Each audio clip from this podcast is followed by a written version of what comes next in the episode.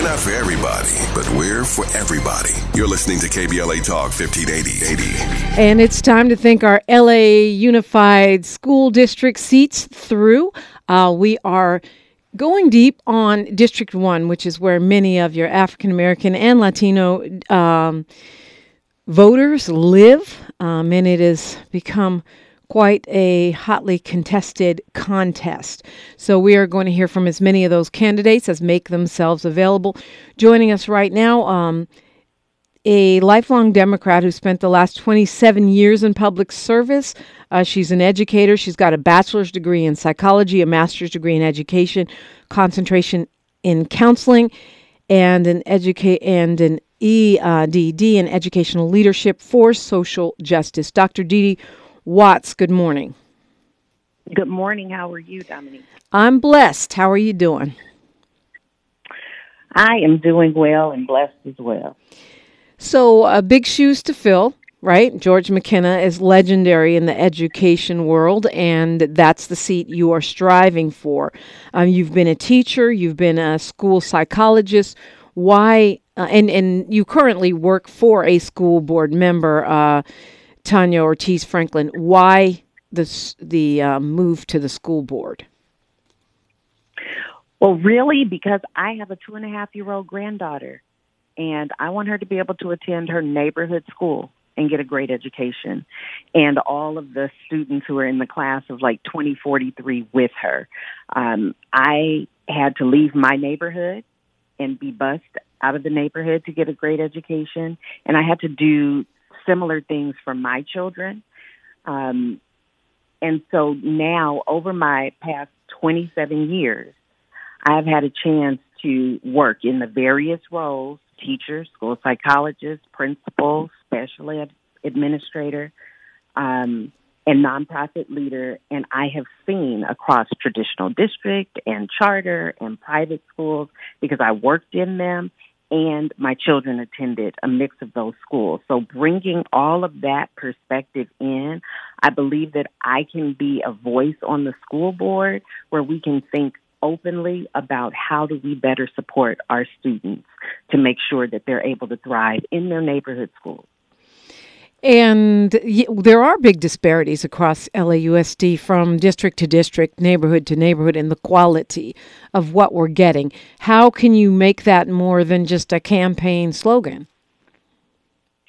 Yeah, it's really about looking at our resources. The role of a, a board member is very clear, right? The the board sets policy, revises policy, passes the budget, and LA Unified has a huge $18 billion budget.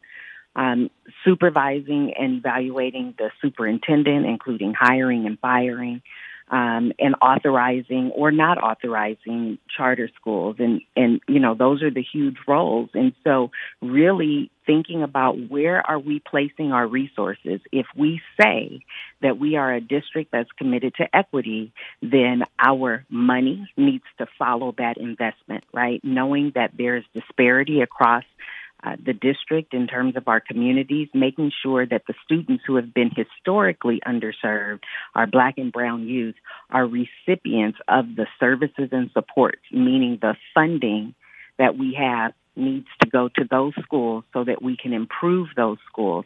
And that means that not every school is going to get the same amount of money. It means giving to those who need it now and maybe that looks different in a different board district. Maybe BD4 doesn't need as much of the funding that BD1 needs.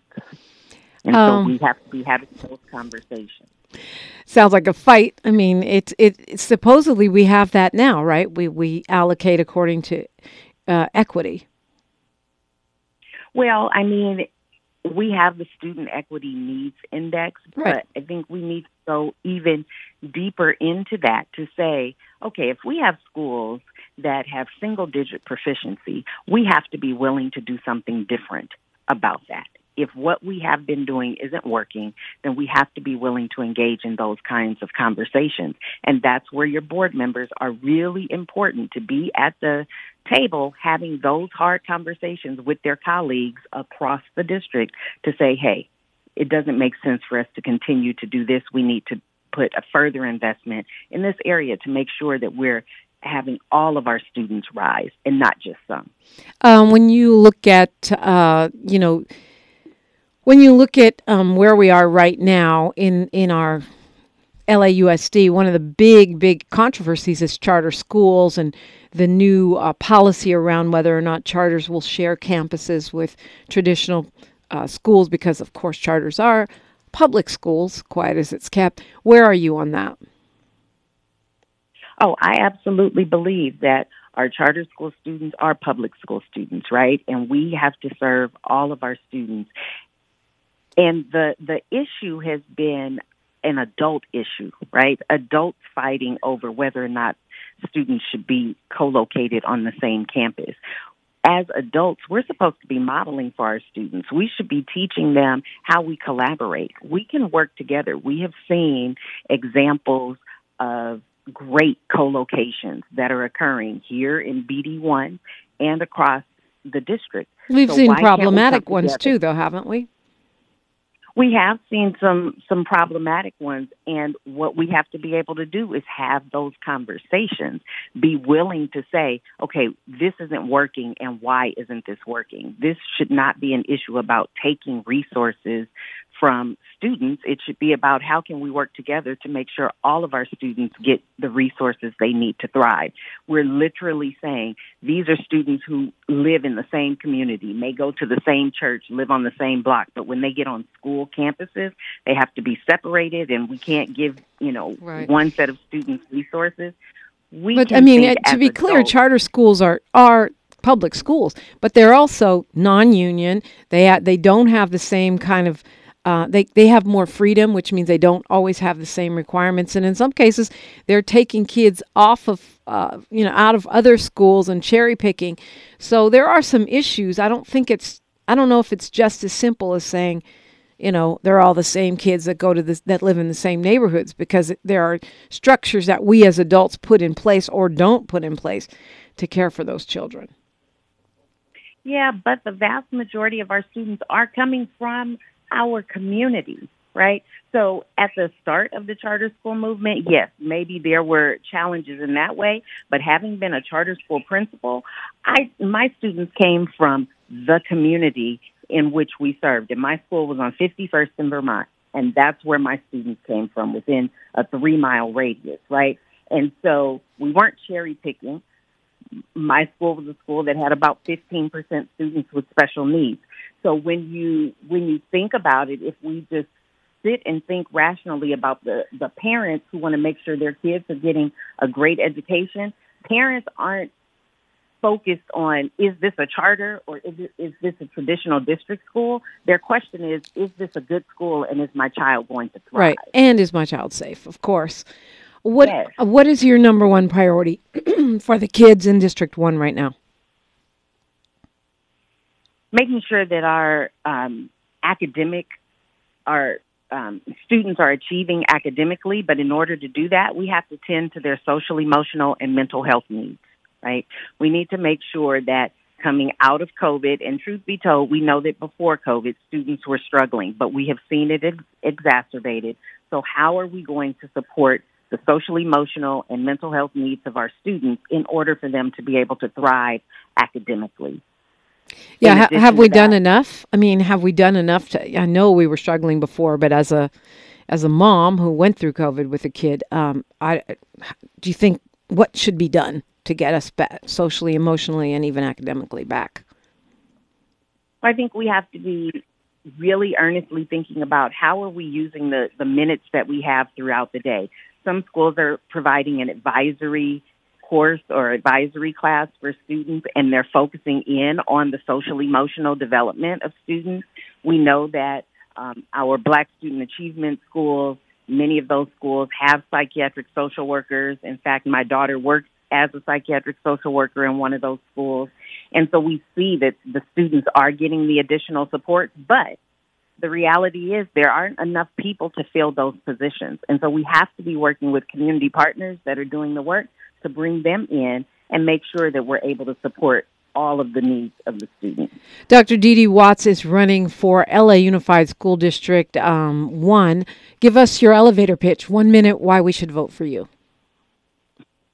As a 27 year educator working across multiple roles in the district and across the education sector, wanting to make sure that my granddaughter and all the students in the class of 2043 can attend their neighborhood school and get a great education.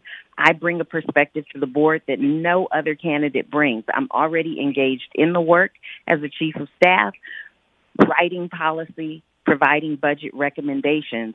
And so, if I am the person who's most qualified for the role, I hope that when you check the box, you will check it for Dr. Didi Watts. Okay, tell us how to find out more about you and how to follow you. You can follow me on all social media at DIDI for LAUSD. That's on all social media platforms.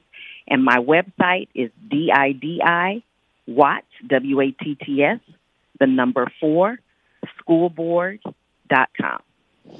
Well, thank you so much for uh, checking in with us this morning and letting us know all about your candidacy. Thank you so much for having me. We are learning. We are getting it together for this election. We are your election information station. Don't forget to go to KBLA1580.com and you can hear the, any conversations you missed. In fact, this one is available right now on YouTube, but uh, will be available shortly on KBLA1580.com. More straight ahead, only right here. More of First Things First with Dominique DiPrima when we come forward.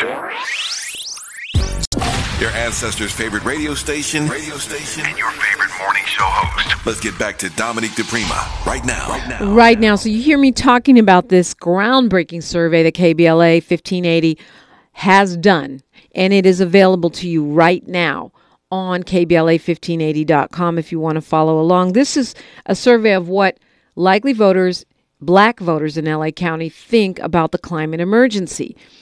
And you've heard me talking about this for years, right? Even before I came to KBLA, because while I know that for me, you know, ending anti blackness, ending racism, uh, reparations, uh, education, particularly literacy among our children. There are many issues that are very important to me, but I believe that climate justice is really the bottom line because without a habitable planet, none of these other issues mean anything, at least not to our children and, and grandchildren.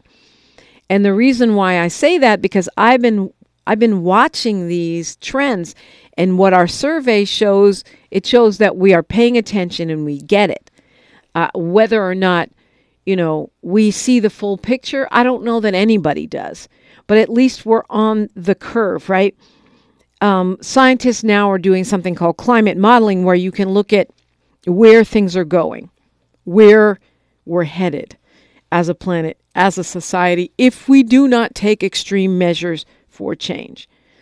So the modeling that was done in 2020 showed that within 50 years, 30% of the world's population will be living in places where the average temperature, average temperature is around 85 degrees.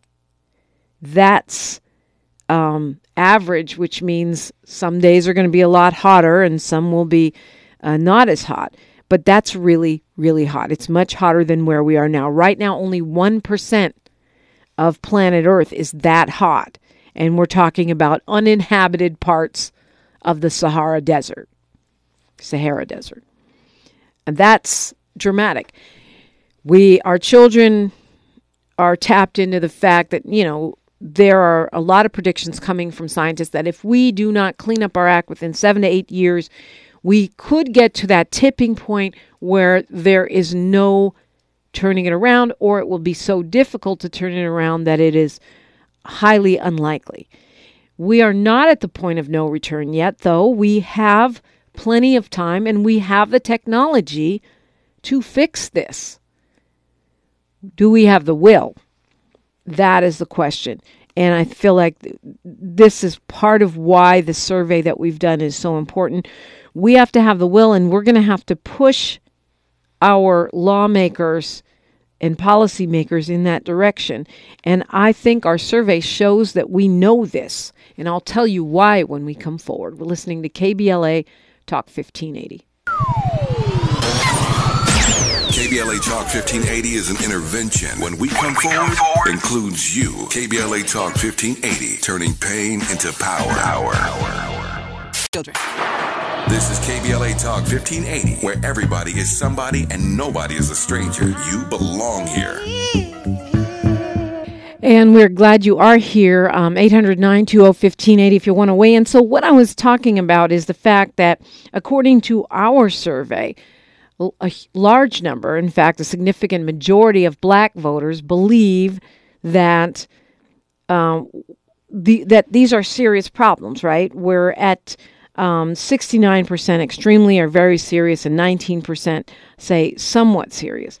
But the majority of us do not think that LA County is going in the right direction. 47%, well, okay, it's not quite a majority, but it's the majority, it's a plurality here. 47% say we're going in the wrong direction when it comes to uh, this issue. 47%. 20% don't know, and 32% say we're going in the right direction. Um, and I, you know, I, I think the way this question is stated, it says, "Do you feel things in Los Angeles County generally are going in the right direction or the wrong direction?" It's in the context of a climate justice conversation, but I I know that we're reacting to the things that are most emotionally um, resonant for us, which is usually houselessness, crime, right, and affordability. Those are the issues that touch us day in, day out, day in, day out.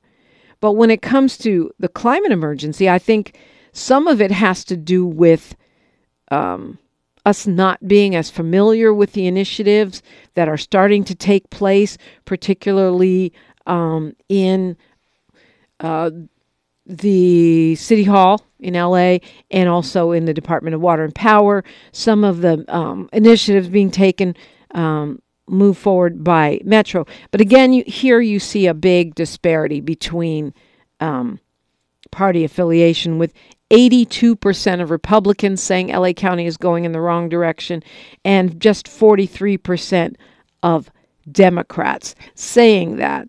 Um, no party preferences at 53%.